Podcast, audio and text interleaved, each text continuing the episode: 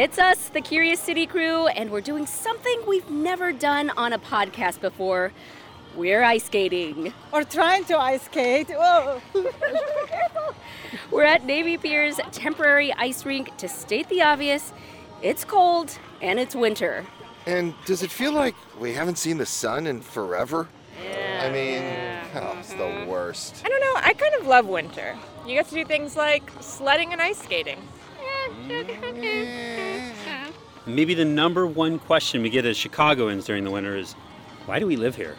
Well, we can't answer that question, but we have gotten a bunch of other winter related queries over the years. Like, how much sun do we actually get during the winter? How does the road salt runoff affect our lake and ecosystem? Or where can I take my dog for fun when it's cold out?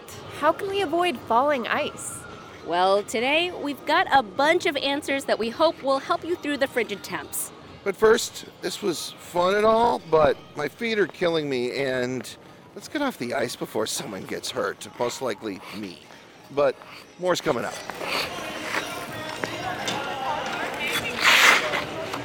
How you doing, Joe? Good. Good. I'm good. Oh, look at that, you got it. Uh-oh.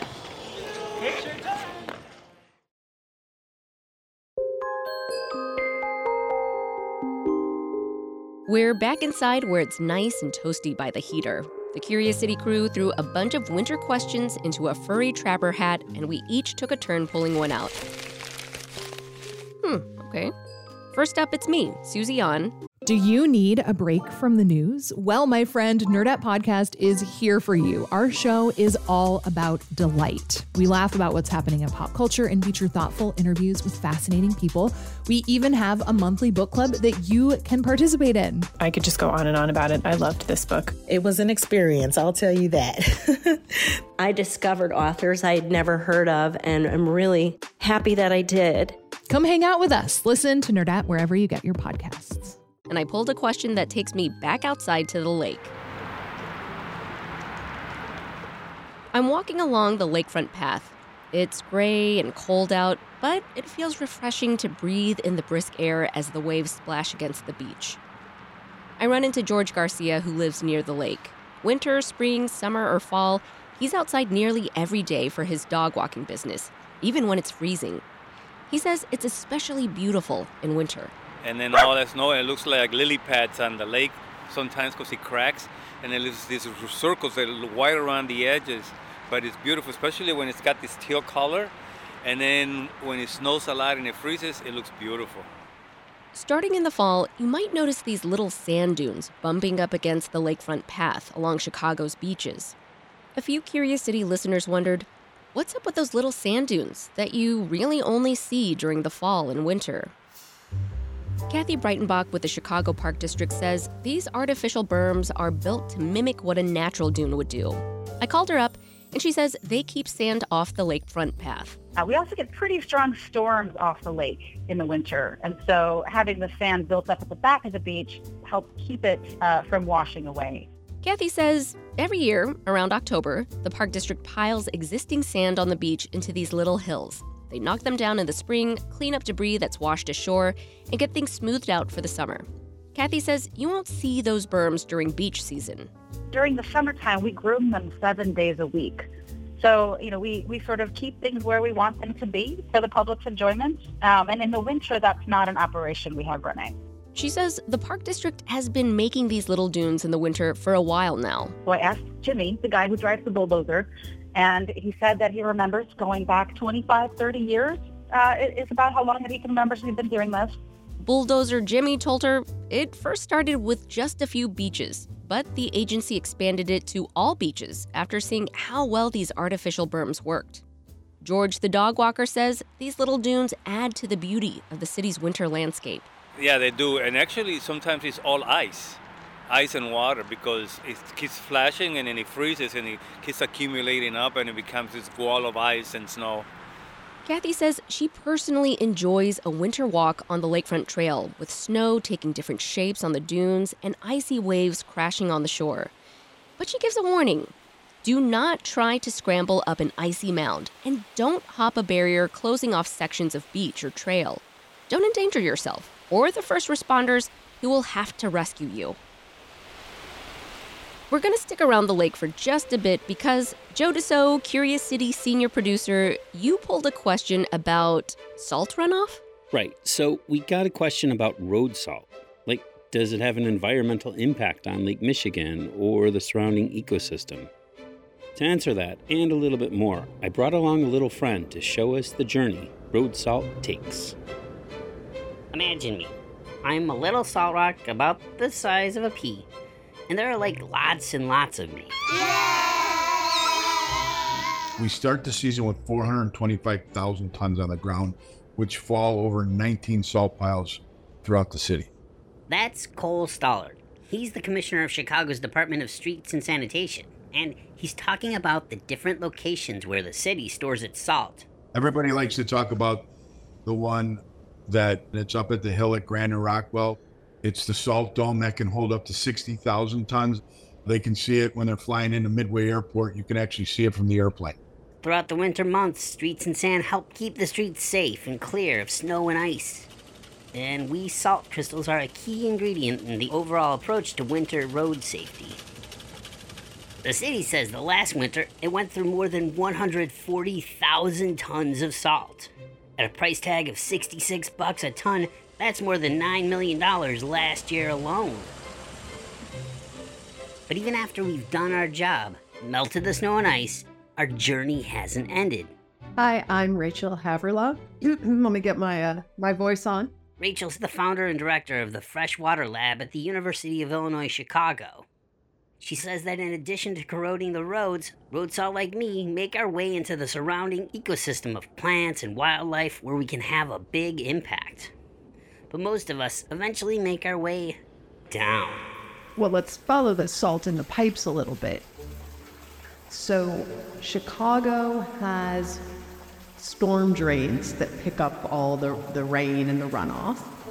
And those drains ultimately meet with the drains from all of the homes and businesses.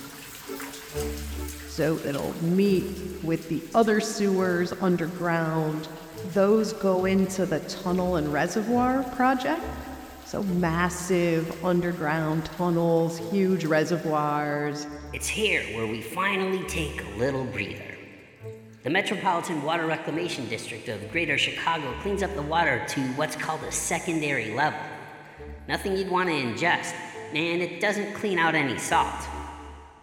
From here, this fun soup is, well, is. It is discharged into the sanitary and ship canal. So, not directly into the lake. Only some of the salt that's placed on our streets ever makes it into Lake Michigan, and not by way of the canal. And what does hit the lake is nominal in comparison, which is important to note, since Lake Michigan is where most people here get their drinking water from. So the salt runoff has risen, but not to threatening levels. That's the good news. But the journey isn't over. Back to the canal. And so, what Chicago does that nowhere else in the world does is we send all this water far away from us. And so that salt is flowing with all this water from the Sanitary and Ship Canal to the Des Plaines River, to the Illinois River, to the Mississippi. So salt used in Chicago can make its way all the way down to the Gulf of Mexico, which is the ultimate end of Chicago's wastewater. As we make our trip, we can have harmful effects on the surrounding plants and wildlife. Road salt from throughout the region makes its way, along with lots of other harmful chemicals and such from agricultural runoff, not only into open water, but also into groundwater reservoirs. And at the tail end of the journey, at the mouth of the Mississippi, all of this pollution creates what's known as a dead zone, an area where most of marine life is either pushed out or killed off. And the dead zone down there, Rachel says, I mean, it is the size of a state, is how big the dead zone in the Gulf is. And that, shall we say, is where my journey ends. Uh, thanks, um, salt. So, if salt's part of the overall problem, why not ditch it? Some alternatives to salt, like sand for instance, are better for the environment and fairly cheap, but can do ungodly wonders on our sewer systems. And other options can get costly, like upwards of 25 times as pricey as salt, which for a place like Chicago could shoot our annual salt budget to enormous amounts. But there are more affordable solutions, in part because, well, the practices are improving. That's Walt Kelly of the Illinois State Water Survey, and he's referring to a practice called smart salting. And the city of Chicago, Cook County, and beyond are actually on it. For instance, they're not just going out and just dumping salt continuously wherever, any, anytime there's a little bit of snow out there. Some municipalities, including Chicago, have another trick up their smart salting sleeve. We do have a beet juice uh, formula. There's salt in the beet juice, it's a mix. Cole from Streets and San says this brine gets sprayed on the city's bridges and overpasses before it snows or before anything freezes. Rachel of the Freshwater Lab says that by combining some of these overall techniques, we can all make a difference. It's not, you know, only your singular harm, but, you know, we're talking about decades and decades of adding this to the water. So I would just always say avoid the salt, right? We need to go, America needs to go on a low sodium diet for its roads and get off the salt and make that healthy choice for our water. So, the salt that helps clear the ice and snow doesn't really impact our Lake Michigan drinking water, but it does have some impact on our neighbors. Yeah, so like Rachel suggests, we should try to find better environmental alternatives. Thanks, Joe. Okay, moving along from salt clearing the ice to ice falling from the sky. We've got more winter questions from the hat coming up next.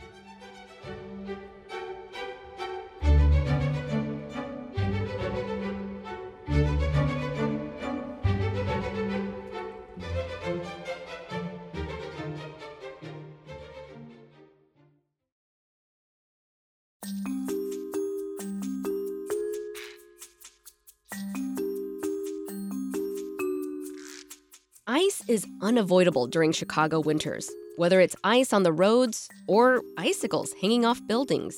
Maggie Sivit, Curious City's digital and engagement producer. Do you need a break from the news? Well, my friend, Nerdette Podcast is here for you. Our show is all about delight. We laugh about what's happening in pop culture and feature thoughtful interviews with fascinating people. We even have a monthly book club that you can participate in. I could just go on and on about it. I loved this book. It was an experience, I'll tell you that. I discovered authors I'd never heard of, and I'm really happy that I did. Come hang out with us. Listen to Nerdette wherever you get your podcasts. Is here. Maggie, you pulled a question, or, or maybe several questions, about falling ice? I did. So picture this you're walking around downtown Chicago in the middle of winter. The sidewalk is slick, the snow is falling, and in front of you, you see sign after sign that reads Caution Falling Ice. Oh, yeah, I see those all the time, and they make me nervous. Me too. And you know, we're all familiar with icicles forming on the eaves of buildings. And we can imagine that in the loop where the buildings tower over you, if ice were to come loose and fall, it could be really dangerous. But many of our listeners have been wondering like, where exactly am I supposed to walk? When I'm walking downtown and every building on either side of the street is warning me about possible falling ice. Those are my exact questions, too. What did you find out? Well, I met up with my Sun Times colleague, Elvia Malagon. She reported on falling ice and the signs that warn about it for the Chicago Tribune a few years ago. So I knew she would be the perfect person to tell me why we have these signs in Chicago specifically, and where you should walk to avoid falling ice downtown. Hey, Elvia. Hey, Maggie. So, first of all, why Chicago? I've lived in the Midwest my whole entire life, and I feel like it's only in Chicago that I see these falling ice signs everywhere in winter. So, it all goes back to 1994. That's when Donald Booth, a 48 year old man from Wisconsin, was in Chicago waiting for his daughter to finish a college entrance exam. And as he's coming outside to hail a cab on Michigan Avenue, a huge piece of ice falls from a building and tragically kills him. And according to reports, it was a chunk of ice the size of a microwave. Oh my gosh, that's awful. Yeah, it really was. And his family, not surprisingly, filed a lawsuit. They sued the owner of the building and the building's occupant, Neiman Marcus. And they ended up getting a $4.5 million payout, which today would be more like $8.5 million with inflation. And after that, did the city make it a rule or something that building owners or building occupants had to put those signs out on their sidewalks? No, and there's no rule and never has been, although the Chicago Department of Buildings does advise building owners on its website to put signs out. But you really started to see these signs in the loop after Donald Booth died. And for building owners, the idea was that if and when a lawsuit happened, the signs would give them one way to argue hey, we warned you. I see. But I'm still kind of wondering the question we started out with. What should you do when you see these signs? Like, is it safer to walk closer to the buildings or further away, closer to the street, to avoid getting hit by ice? Yeah, so I talked to Tony Cinnamon. He's an architect and facade consultant at WJE. He's actually worked on several buildings in Chicago that were having issues with snow and ice falling especially over main entrances. And he said where ice falls depends on a few factors. Like what? Well, for one thing, there's the type of ice. Sometimes it slides off in a big thin sheet and kind of sails through the air out away from the building. Other times, it comes in a big, heavy chunk and falls straight down, and both can be dangerous. Yikes. Yeah, plus things like wind speed and wind direction matter too. So, are you saying there's really no best practice for avoiding falling ice? Yeah, not really. Well, are there certain types of buildings that ice is more likely to fall from? Yeah, horizontal surfaces like flat roofs and wide windowsills, they tend to collect a lot of snow and ice. And then when it melts a little bit, it can start to slide and fall off. So buildings with lots of these kinds of surfaces are more likely to have problems. Hmm. Fortunately, there are things they can do like changing the angle at the edge of a flat roof so ice or snow is more likely to stay in place while it melts. Another thing they can do is add little cylinders across the flat surface so ice is less likely to form and then fall in those really big pieces. Oh, that's interesting. Actually, would not have thought of that. And so, did you find out how often falling ice becomes a problem in Chicago? Well, that's the good news here. Despite the fact that you might see a dozen of these signs when you're out walking downtown in the middle of winter, Tony, the facade expert, said it's uncommon for it to become a big enough issue that you have to redesign a building. And I also spoke with a doctor from Stroger Hospital who said they hardly ever see people come in with injuries from falling ice. Well, that's kind of reassuring. At least I know that I'm much more likely to get injured by slipping and falling on the ice, which has happened to me, than I am to get hit with a piece of ice falling from a building. Exactly. So, either way, you gotta be careful. Well, thank you so much, Elvia. Thank you, Maggie.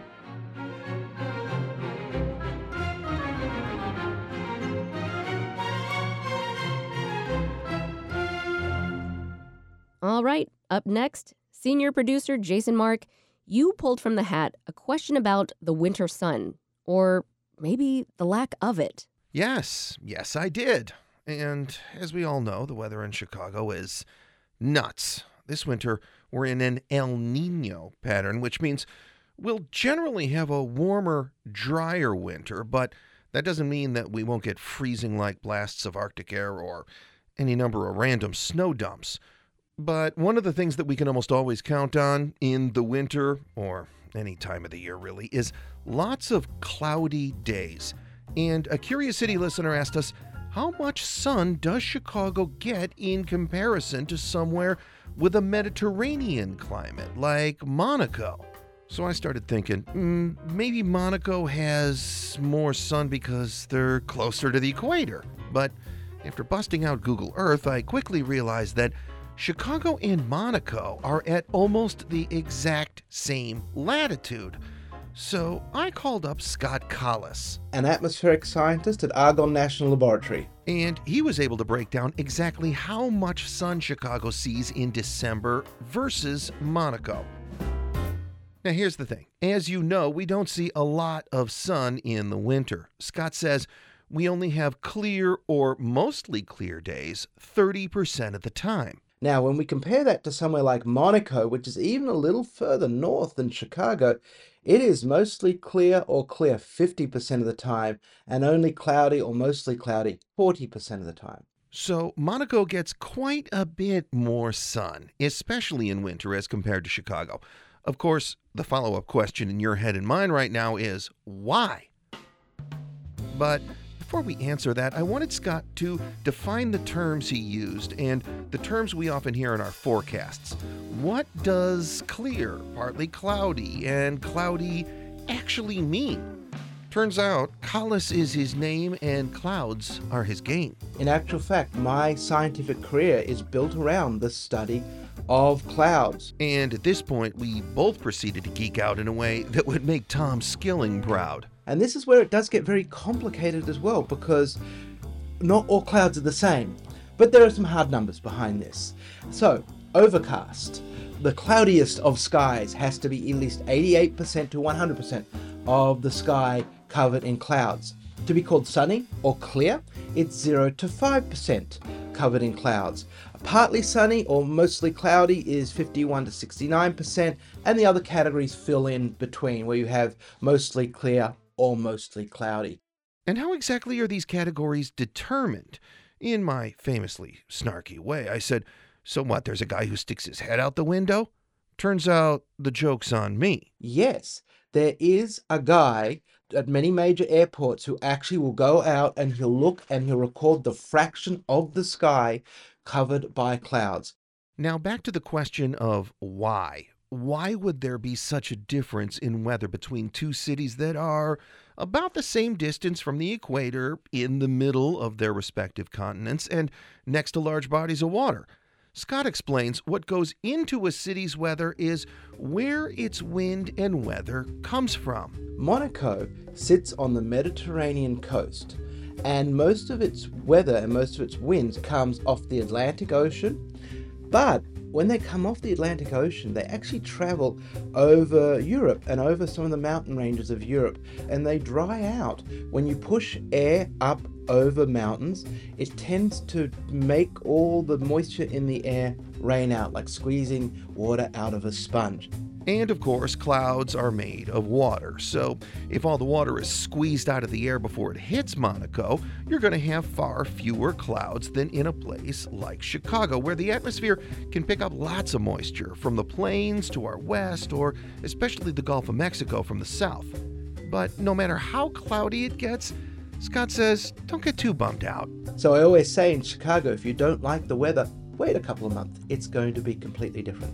I've always heard that phrase as wait a couple of minutes. Anyway, Scott's point is the winter and the clouds will eventually pass. Thanks, Jason. Yeah, I think the waiting a couple months is the thing that bums people out the most. But it's okay, because we've got a lot of Chicago folks who won't let the winter weather get in the way of being outdoors or having fun. Which leads us to our final question. Hey, it's Adriana Cardona Maguigad. Adriana, tell us what question you grabbed from the hat. Well, a question asker wanted to know what are some things he can do with his dog in the winter? Where can they go to have some fun? The obvious suggestion is going to a dog park or taking a walk in the woods. But there are other options when it's zero degrees outside and you and your dog just don't feel like being in freezing temperatures. Indoor swimming pool for dogs is a great way to keep pups active during winter.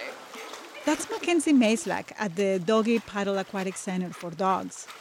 These dogs are playing fetch in the pool. Some have little life jackets on. They're having a great time. Oh my goodness, Dogs need exercise regardless of the time of the year, and they also need mental stimulation. Otherwise, they might tear up your shoes or the furniture. And the winter does make it challenging. Susanna Wickham, who heads Paws Chicago, says you have to get creative, like fitting games. If your dog is at home for a long time because of the weather, you can make mealtime more interesting and more mentally stimulating for them by incorporating some sort of a puzzle mat where they have to kind of uh, work to get the food or a feeder. Uh, that's just an easy thing to do. If you don't always want to stay home with your dog, now you know there are indoor swimming pools where dogs can have a good time and exercise. But if your dog isn't a swimmer, Susanna says some retail stores and malls are great places to visit with your dog when it's cold. Home Depot is one of the dog friendliest places in the city. And if you have a big dog, it's even harder to find places that they can have the space to walk around. And there are more than 20 Home Depots in the Chicago area. They're spread throughout the, the region. And they are such a wonderful place for dogs. Of course, you have to keep your dog on a leash and you can't really run around or play fetch. But your dog can still sniff things, interact with other people, get a few steps in, and it all helps.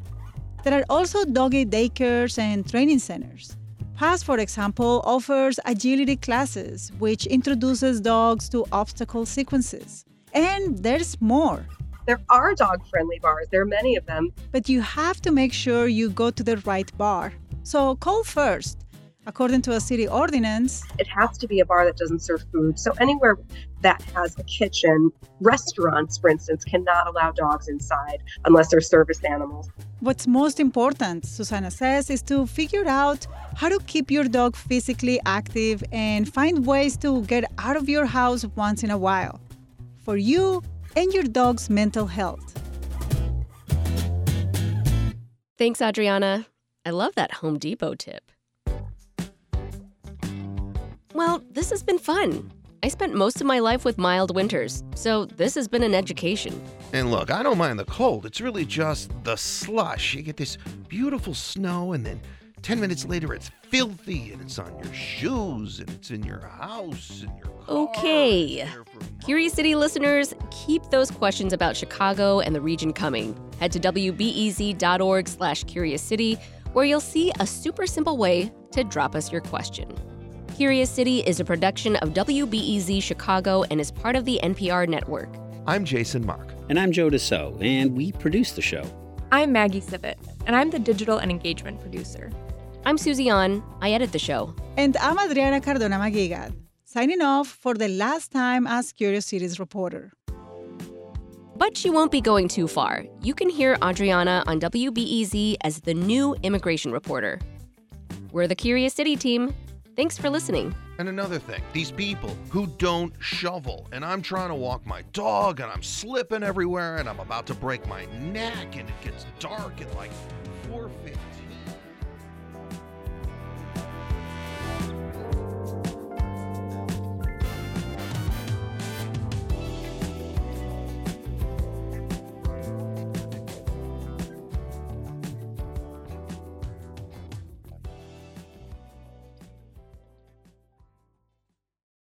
Before we start the show, we here at Curious City want to let you in on a little known fact about WBEZ.